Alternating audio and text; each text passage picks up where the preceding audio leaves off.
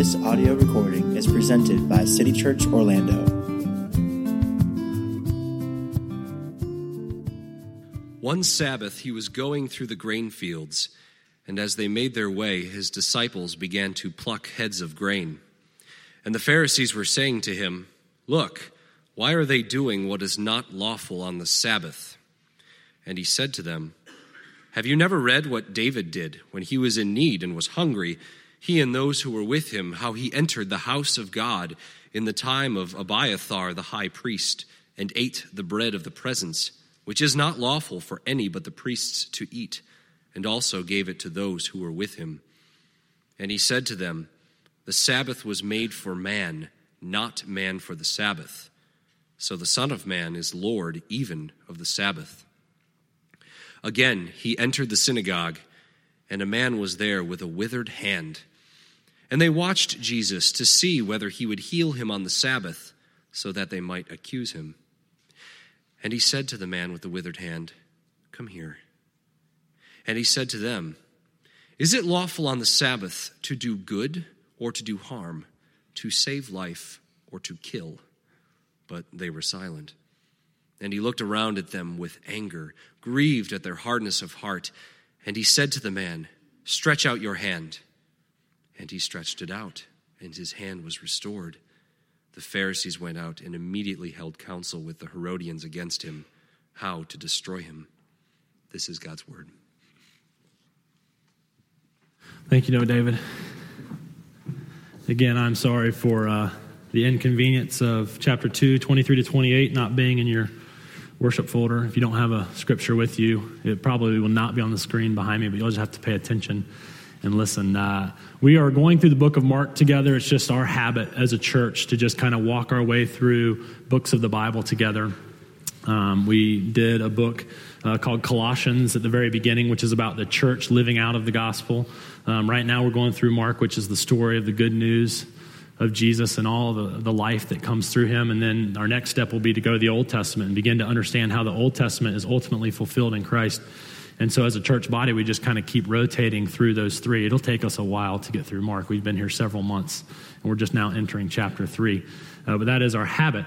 And um, most uh, commentators and, and, and theologians and those who study the Bible will tell you that the last uh, story in chapter 2 and the first story in chapter 3 go together because there's just so many themes. There's, there's the Sabbath, um, there's a needy person or persons who have their needs met by Jesus. Uh, there's an accusation by the Pharisees that Jesus and his disciples are not doing things right. There's just all of these themes that line up. Last week, being our first week here, and also communion and lots of other reasons, we just decided to unpack um, what is chapter 2, 23 to 28.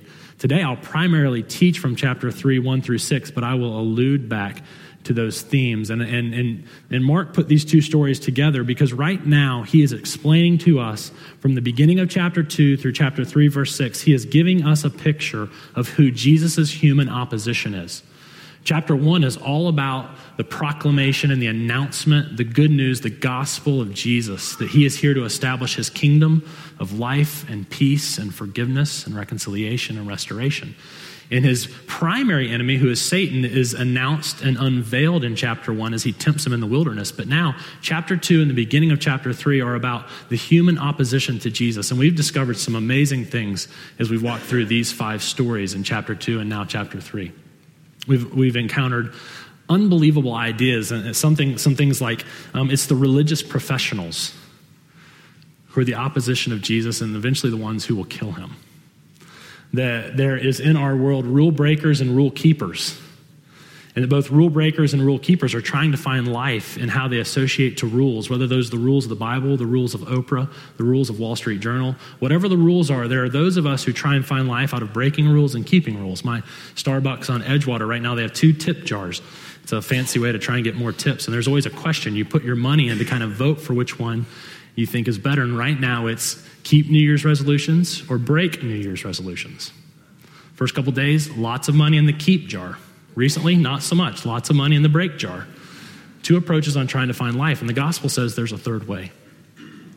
That Jesus keeps the rules and fulfills the law for us, and we find life only in Him. And then we begin to go back to the law and live it out in, in the way of love and life because he comes inside of us and he teaches us by his spirit in the context of community through his word how to now live a loving life. Not in order to save ourselves, not in order to find life, but because we've been given life in the gospel. So we've encountered these really radical ideas that rule keepers and rule breakers are both in violation of God's authority. The rule breaker just says, the heck with you, I don't care what you tell me to do. The rule keeper says, I'm going to keep your rules so you owe me. And we'll talk about anger later today as the primary emotion of those of us who are Pharisees because we're just really frustrated with God because we've been behaving so well and our lives are falling apart. And we feel like He owes us. And what's astonishing is not that Jesus goes and he hangs out with rule breakers far more than rule keepers, although he hangs out with both. What's astonishing is that he says, I've come to call sinners, prostitutes, and tax collectors. I've come to call the rule breakers to find life in me. And of course, the irony is he's, he's, hoping that those of us who find life in keeping the rules will understand that in keeping the rules, we're actually breaking the heart of the authority of God, and that we too are rule breakers and we're sinners, and that Jesus is here to offer us salvation and forgiveness. And so that's what we've learned. This is our last week of five on this idea that we've been, feels like we've been pounding home for about eight weeks. And so we'll take a little bit more time tonight and summarize, or this morning, I'm still on jet lag um, from a year of worshiping at night. So we'll unpack that uh, this morning um, and move on. So let's dig in um, to chapter 3, verse 1. Again, he entered the synagogue talking about Jesus, and there's the word again. It's tying us back into chapter 2 that Mark is setting up a theme here, that there's more going on than just this story. And a man was there with a withered hand. It's very odd that the, the grammar in the Greek language is very odd there. It's like shocking almost that the next thing you hear is that there's a man there with a withered hand. And they, tells us in verse 6, the Pharisees watched Jesus to see whether he would heal him on the Sabbath so that they might accuse him. Okay, so if you think back to last week, the, the, the Pharisees bring an accusation against Jesus' disciples. They're like, why are they doing what is not lawful on the Sabbath? They're, they're walking through grain fields and they're taking grain and they're eating it. In Luke chapter 6, we find out that they're rubbing the grain together and therefore they're, they're reaping um, the grain. And Jesus says an incredibly profound thing because they, they're, they're arguing they're arguing that the disciples have broken the Sabbath, that have broken the law of God. And that's, of course, talking about the fourth commandment in the Old Testament to, keep this, to, to, to remember the Sabbath day and to keep it holy, Exodus 20 and Deuteronomy 5. And the Sabbath is a really big deal in the Old Testament and in the New Testament. I mean, the whole thrust of Scripture is this idea that one in seven, you'll stop your work. You'll rest physically. You'll rest spiritually in worship, being reminded of the gospel and then that will throw you out into doing deeds of mercy. So, ironically, you'll go work for other people to provide them with the rest you've been given uh, in Christ. And so, not only were um, the Pharisees just content with what the Old Testament says, and the Old Testament says a lot about the Sabbath, but remember, we talked about these 39 articles. We talked about their tradition where they're trying to establish fences around the law so that they can make sure that they don't transgress that law because they believe if they keep that law and obey that law, and if they get all the nation of Israel to obey the law, then they will be given life by God. And so they set up these 39 articles of the oral tradition, stuff like stuff that makes sense, that would indeed usually look like work on the Sabbath, but some of it was just really ridiculous. Like you can't walk a certain distance because they would actually walk a certain distance and find out when they began to sweat, and that would be the distance that you could not walk on the Sabbath. You could not write more than one letter. I don't know why you can write one. But in these 39 rules that the Pharisees put on top of the Old Testament laws, stuff like you can't untie a knot and you can't loosen a knot. And just over and over and over, these ideas of, and the motivation behind it is this central paradigm that the Pharisees lived out of, that you and I boot up on every morning, which is this idea that if I keep the rules, I will get life. That the law comes before life. And Jesus taught them last week. Do you remember this? He, he talked about a precedent from the Old Testament with David and Abiathar. And he said that precedent rightly understood the place of the law and where it lines up with life and the purpose of the law. Remember, he said David was really hungry and he was fleeing Saul, who was trying to kill him. He said he and his men walked into the house of God and they take the bread of the presence, the holy bread of God, the consecrated bread of God, which is not legal for them to do at all. It wasn't legal for Abiathar to give it to them. They did not have hot loaves, 12 loaves ready to set back up, just like the Old Testament tells them they should.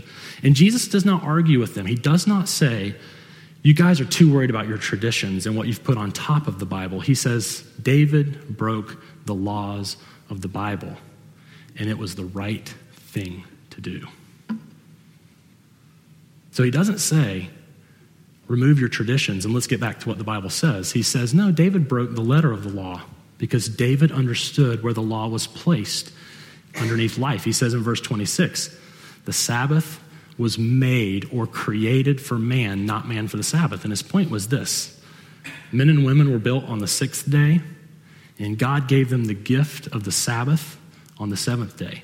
And he's saying to them, You've got to understand that both in time and in superiority and in authority, life comes before law. And then, if you think through the Old Testament, this is the biblical pattern over and over and over that God gives life. He blesses his people with his presence. And then, out of that life and blessing, he gives them laws. And the laws are there just to support and to give life, they're there to sustain life. And so Jesus is teaching in verse 26 if the keeping of the letter of the law harms the, what goes before the law, which is life and presence, then you should abandon the law. And so in our text, where we pick up today, in chapter 3, verse 4, he's saying, Is it lawful on the Sabbath to do good or to do harm, to save life or to kill? He already taught them in a previous conversation that the lawful thing to do is to give life and to do good, and what they're going to accuse him of, which is healing, curing, restoration. He's like, that's the whole point of the Sabbath and the law, that it would sustain life. Um, I'll give you an illustration that, that most of us um, would be somewhat familiar with.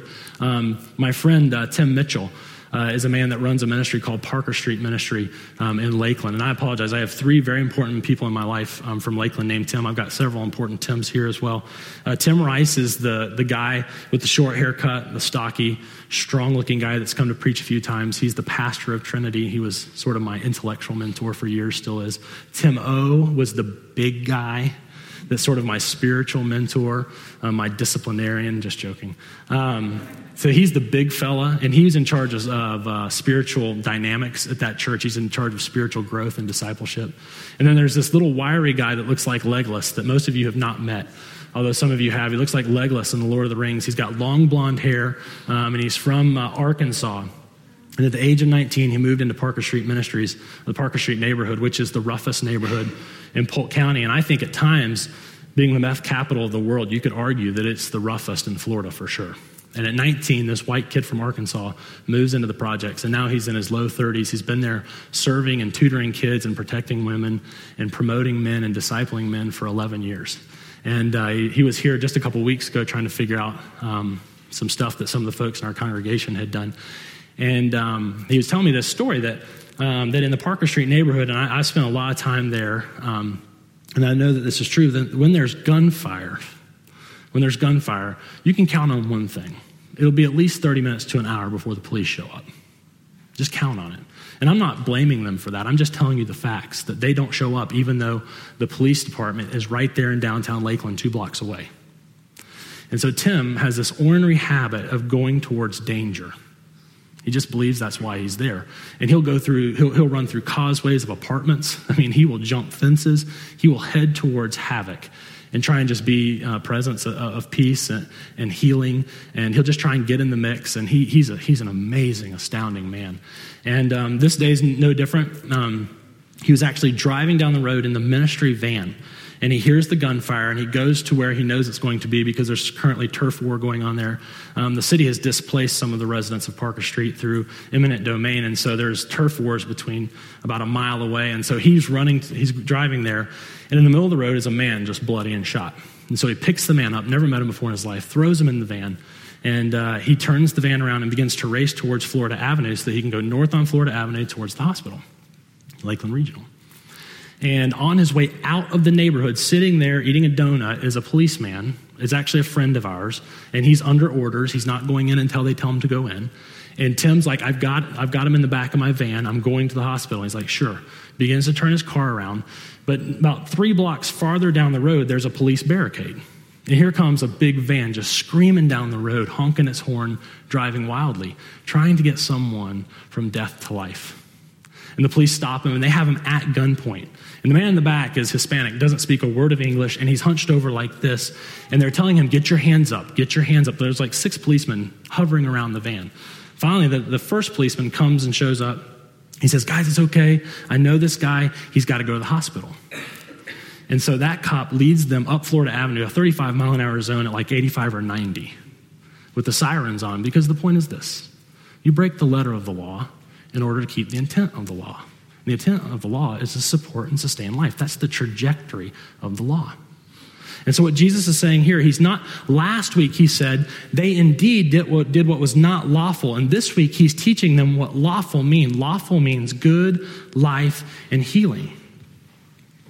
And then Jesus says to them, he gives them this question based on something he's already taught them, expecting an answer, but they're not there to learn. They're there to trap him because they'd like to accuse him and they want to destroy him. Verse 6. And we pick up in verse 4, the very end. He asks them this brilliant question, puts them on the horns of a dilemma, and they are silent.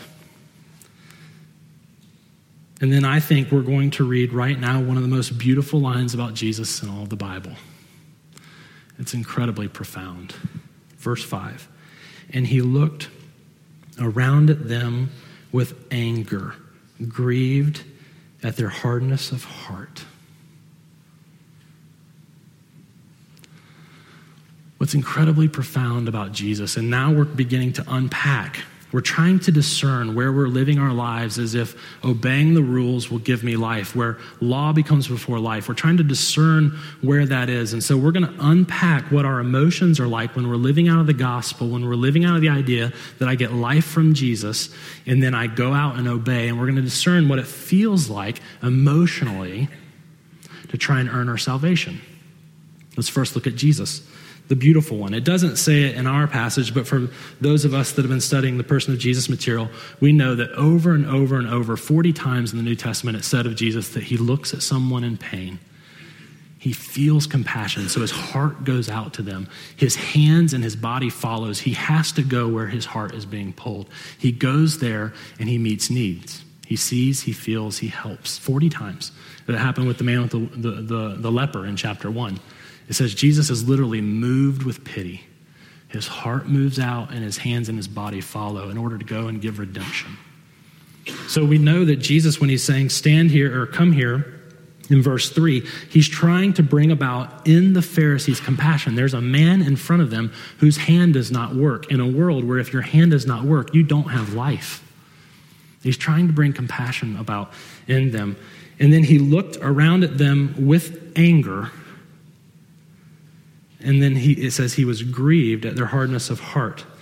I said in our, our worship folder mixed emotions versus missing emotions, talking about Jesus versus the Pharisees. And I'm not sure if mixed is the right word, but what I'm trying to get us to see is the complex emotional fabric of Jesus' life that in this situation, he can feel compassion for a man that's hurting, he can feel anger towards evil and injustice, and he can at the same time have grief and sorrow over the heart that can't feel pain. That's profound. I'll give you an example from my life. I've been, um, I, I, hate to do this. I almost always give examples of where I need to repent. Um, but recently, God did this in my life. If, if you know me, for four or five years, I've been begging Jesus to make me a less angry man. And I've been begging him to give me the ability to feel the emotions I need to feel wherever I'm at, whatever's going on, believing that that's the work of the Holy Spirit. And so, if you know anything about me, I usually get really angry when things are not going my way. That never happens with Jesus. He only gets angry when injustice is being, to the, being done to the weak.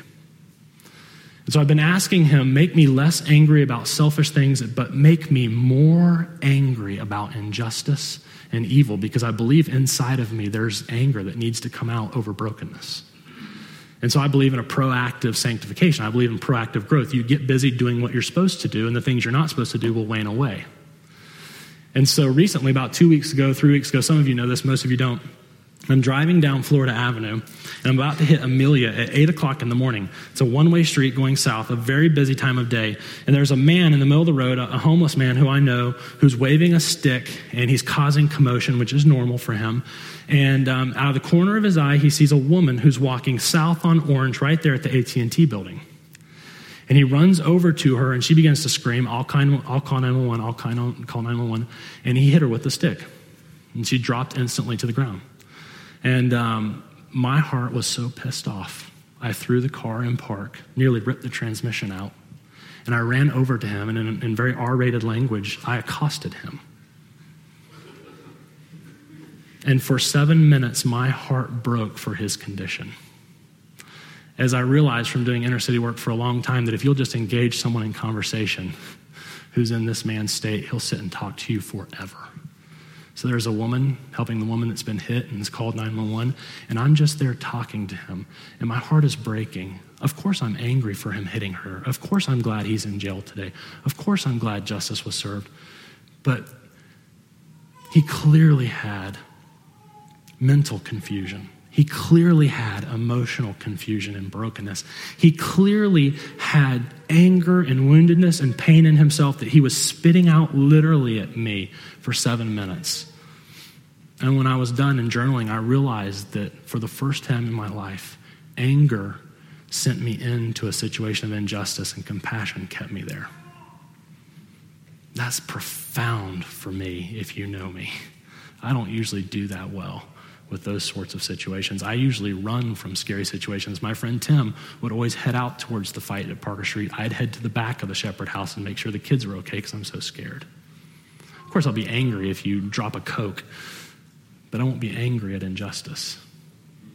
Do you see the beauty of Jesus' life. Listen, when we say he's our righteousness, when we say he is our beauty, when we say he is our glory, when we say he lived life for us, he did everything right and beautiful and glorious and good. And right now, if you don't understand a thing about the gospel, you've got to understand this that Jesus, because of his life and his death and his resurrection, he has given us that beauty and that glory and that picture and that image and that reputation. And the Heavenly Father is wild about us because of Jesus.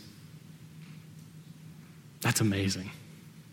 And so if you look at our Pharisees, it's incredible. It's incredible. Do you see how Jesus says, what is he crying over? It says he's grieved. There's no other place in the New Testament this word is written, this grieved, in verse 5.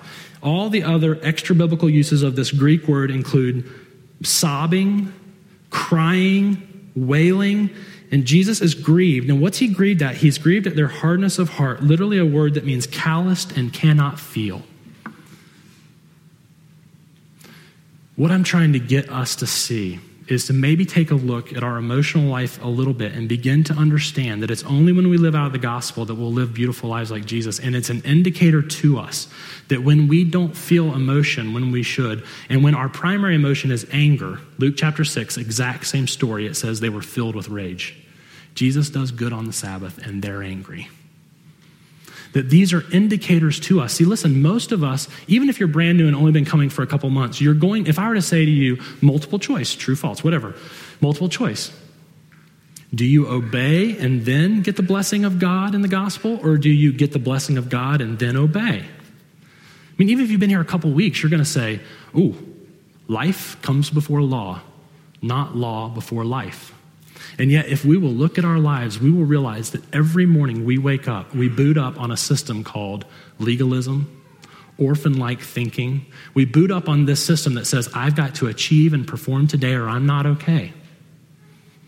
Um, my uh, spiritual grandfather, Paul Miller, says he calls it the sarx, which is the Greek word for flesh, calls it the sarx operating system. That every morning, if you do not go in and reboot your system according to the gospel, you will live out of the flesh and out of performance based religion and out of achievement and out of orphan like status all day long. Tim Keller is another uh, pastor a lot of you listen to. He has this analogy where he says it's not like a table where you sit in the middle and you hope to move towards what is a gospel orientation of life. But the table is slanted away from the gospel. And you've got to crawl you've got to cling on and you have to beg and you have to work your tail off to move up towards what is true of us, which is that we don't have to perform today to be loved by God. He's already wild about us. And so this is another indicator, these emotions. Listen, let's review last week. Let's see it again this week. And I'm giving you these indicators not to make us feel bad, not to damn us, not to make us guilty. I'm giving us these indicators so that we can reflect upon the Pharisees' lives and begin to understand not that we would say, I believe you have to obey in order to get life, but to see how we're living as if we have to obey in order to get life. Do you remember this from last week? They're always on the prowl. Verse 24, they're like, look, look, there he is. There they are. Why are they doing what's not lawful? This week, they've set a trap for Jesus to try and catch him doing something wrong. Always on the prowl. Persistent and rude. Remember last week, they kept saying over and over and over, Why are they doing that? Why are they doing that? Why are they doing that? Why are they doing that? Why are they doing that? Why would they keep doing that? Remember, they're always prosecuting. Listen, this is how we know that we're Pharisees. This is how we know we're the enemy of the gospel, is that when we're always prosecuting ourselves and other people. You see that this week? They want to, what's the word Mark uses? They want to accuse him. We love accusation when we're living the lie that obeying will give us life. They're always anxious about the details. This week, they're anxious that Jesus is going to cure. There are 39 articles teach that you can heal somebody on the Sabbath if it's a life threatening situation. But literally, they write in their traditions, you may not reset a broken bone on the Sabbath because that is not life threatening. And you certainly can't work towards the cure of a withered hand. Um, you remember that old statement from, I think it was a Saturday sports show. Um, and I think the, the gentleman that said it uh, recently passed away. I thought of it this morning, where he said the, the tagline is the thrill of victory and the agony of defeat. Do you remember that? Talking about sports? That's what it feels like to be a Pharisee. If you ever played sports, you have butterflies all day long until the big game. And then after the game, if you won, you have this momentary elation. But if you lost, you have this deep depression. That's what life feels like when you're not resting in the gospel. Butterflies all the time. Am I getting it right? Am I achieving? Have I figured this out? And then when we live up to whatever our rules are, we feel good. And when we don't, we feel horrible. I already said this the anger, if you read through, and, I, and, please do City Bible reading for no other reason to check me when I say stuff like this to you, but when you read through the Gospels, the Pharisees are always angry, always irritated, always annoyed, always impatient. Just things for us to think about. Do you see the amazing hypocrisy? This is a new one for this week. They're not at the synagogue worshiping, which is what you're supposed to do to keep the Sabbath, the fourth commandment but they're there to spy on and trap Jesus. That they will deny Jesus the right to do good on the Sabbath while they conspire to do evil. And then this verse 6, this is wild. I mean, why would Mark write this? The Pharisees went out and immediately held counsel with the Herodians against him, how they might destroy him. You ever seen the movie Sleeping with the Enemy? That's it right there. Until Jesus comes on the scene, the Pharisees' arch enemy is the Herodians because the Herodians are for Herod. Herod is the governor put in place by Rome, and Herod is trying to spread Roman and Greek culture into Israel, and they're fighting against them. But their hatred for Jesus is so intense that they will go partner with their arch enemy in order to defeat him. Do you see? Do you feel the hypocrisy in that? Now, listen, what do we do? What do we do right now? What if you, what if I've caught you? Now? What if you go and you actually begin to reflect on this in community? What if you begin this week to realize, oh my goodness, there's an indicator of Pharisaical, legalistic living where I'm trying to gain God's love instead of living out of it? What do you do? Don't lie. Don't despair. Do not determine and promise to do better. Point three the hand and the heart. This is the beautiful irony of this text that we have got to see that Jesus is saying to the Pharisees, that Mark is recording, your hearts are symbolized in the man's hand. It's shriveled and dried up and can't move, and it can't feel anything. And you can't do a thing about it except do whatever Jesus tells for the man with the withered hand to do. Let's look at what Jesus says to do because this is what we do with our dried up hearts. And he said to the man, verse 3, who possessed a withered hand. It literally says he possessed a withered hand. So this is what he says to you and I who possess a stingy heart Come here. Come here to me. It literally says, stand up in the middle. He's saying, get up and come see me. Can you imagine the fear and anxiety in this pawn of the Pharisee's heart? And then he says, verse 5, he says to the man, stretch out or extend or lay out your hand. Can you imagine the horror and the shame? I mean, anyone I know with a physical disability does not want attention to be brought to what has shamed them for their entire lives. And he's saying, lay out what's broken in you and let me deal with it and let me heal it and let me restore it and let me make it new. In the gospel, we are scared to death to pull out our hearts and to lay them out in front of Jesus and talk about what's truly going on in them. That we're racist, that we're angry, that we're proud, that we're self righteous, that we're scared to death, that we don't know what to do with life. We're just scared to death to pull that out. And the, the incredible fear of man to pull out what is broken in us because the world damns us when we're broken. And so we're scared to death to pull it out. And Jesus says, Pull it out and lay it in front of me. In the act of pulling it out and exposing it, I will redeem it and I will change it and I will make it new and I will give you life that in the gospel, our vulnerability, where we open up and expose what's truly going on inside of us, that vulnerability is met with the blessing of God. God graces us when we open up and let Him see what's going on inside of us. It happens over and over and over that our vulnerability is met with blessing. That doesn't happen in any other world religion or any other thinking system of the world. Weakness and brokenness is spit at.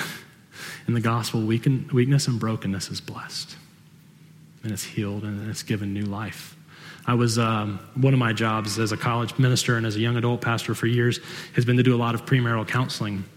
And um, a particular bride to be came to me um, a couple of uh, nights before the wedding, and um, and she said basically to me, "I'm scared to death over the honeymoon night."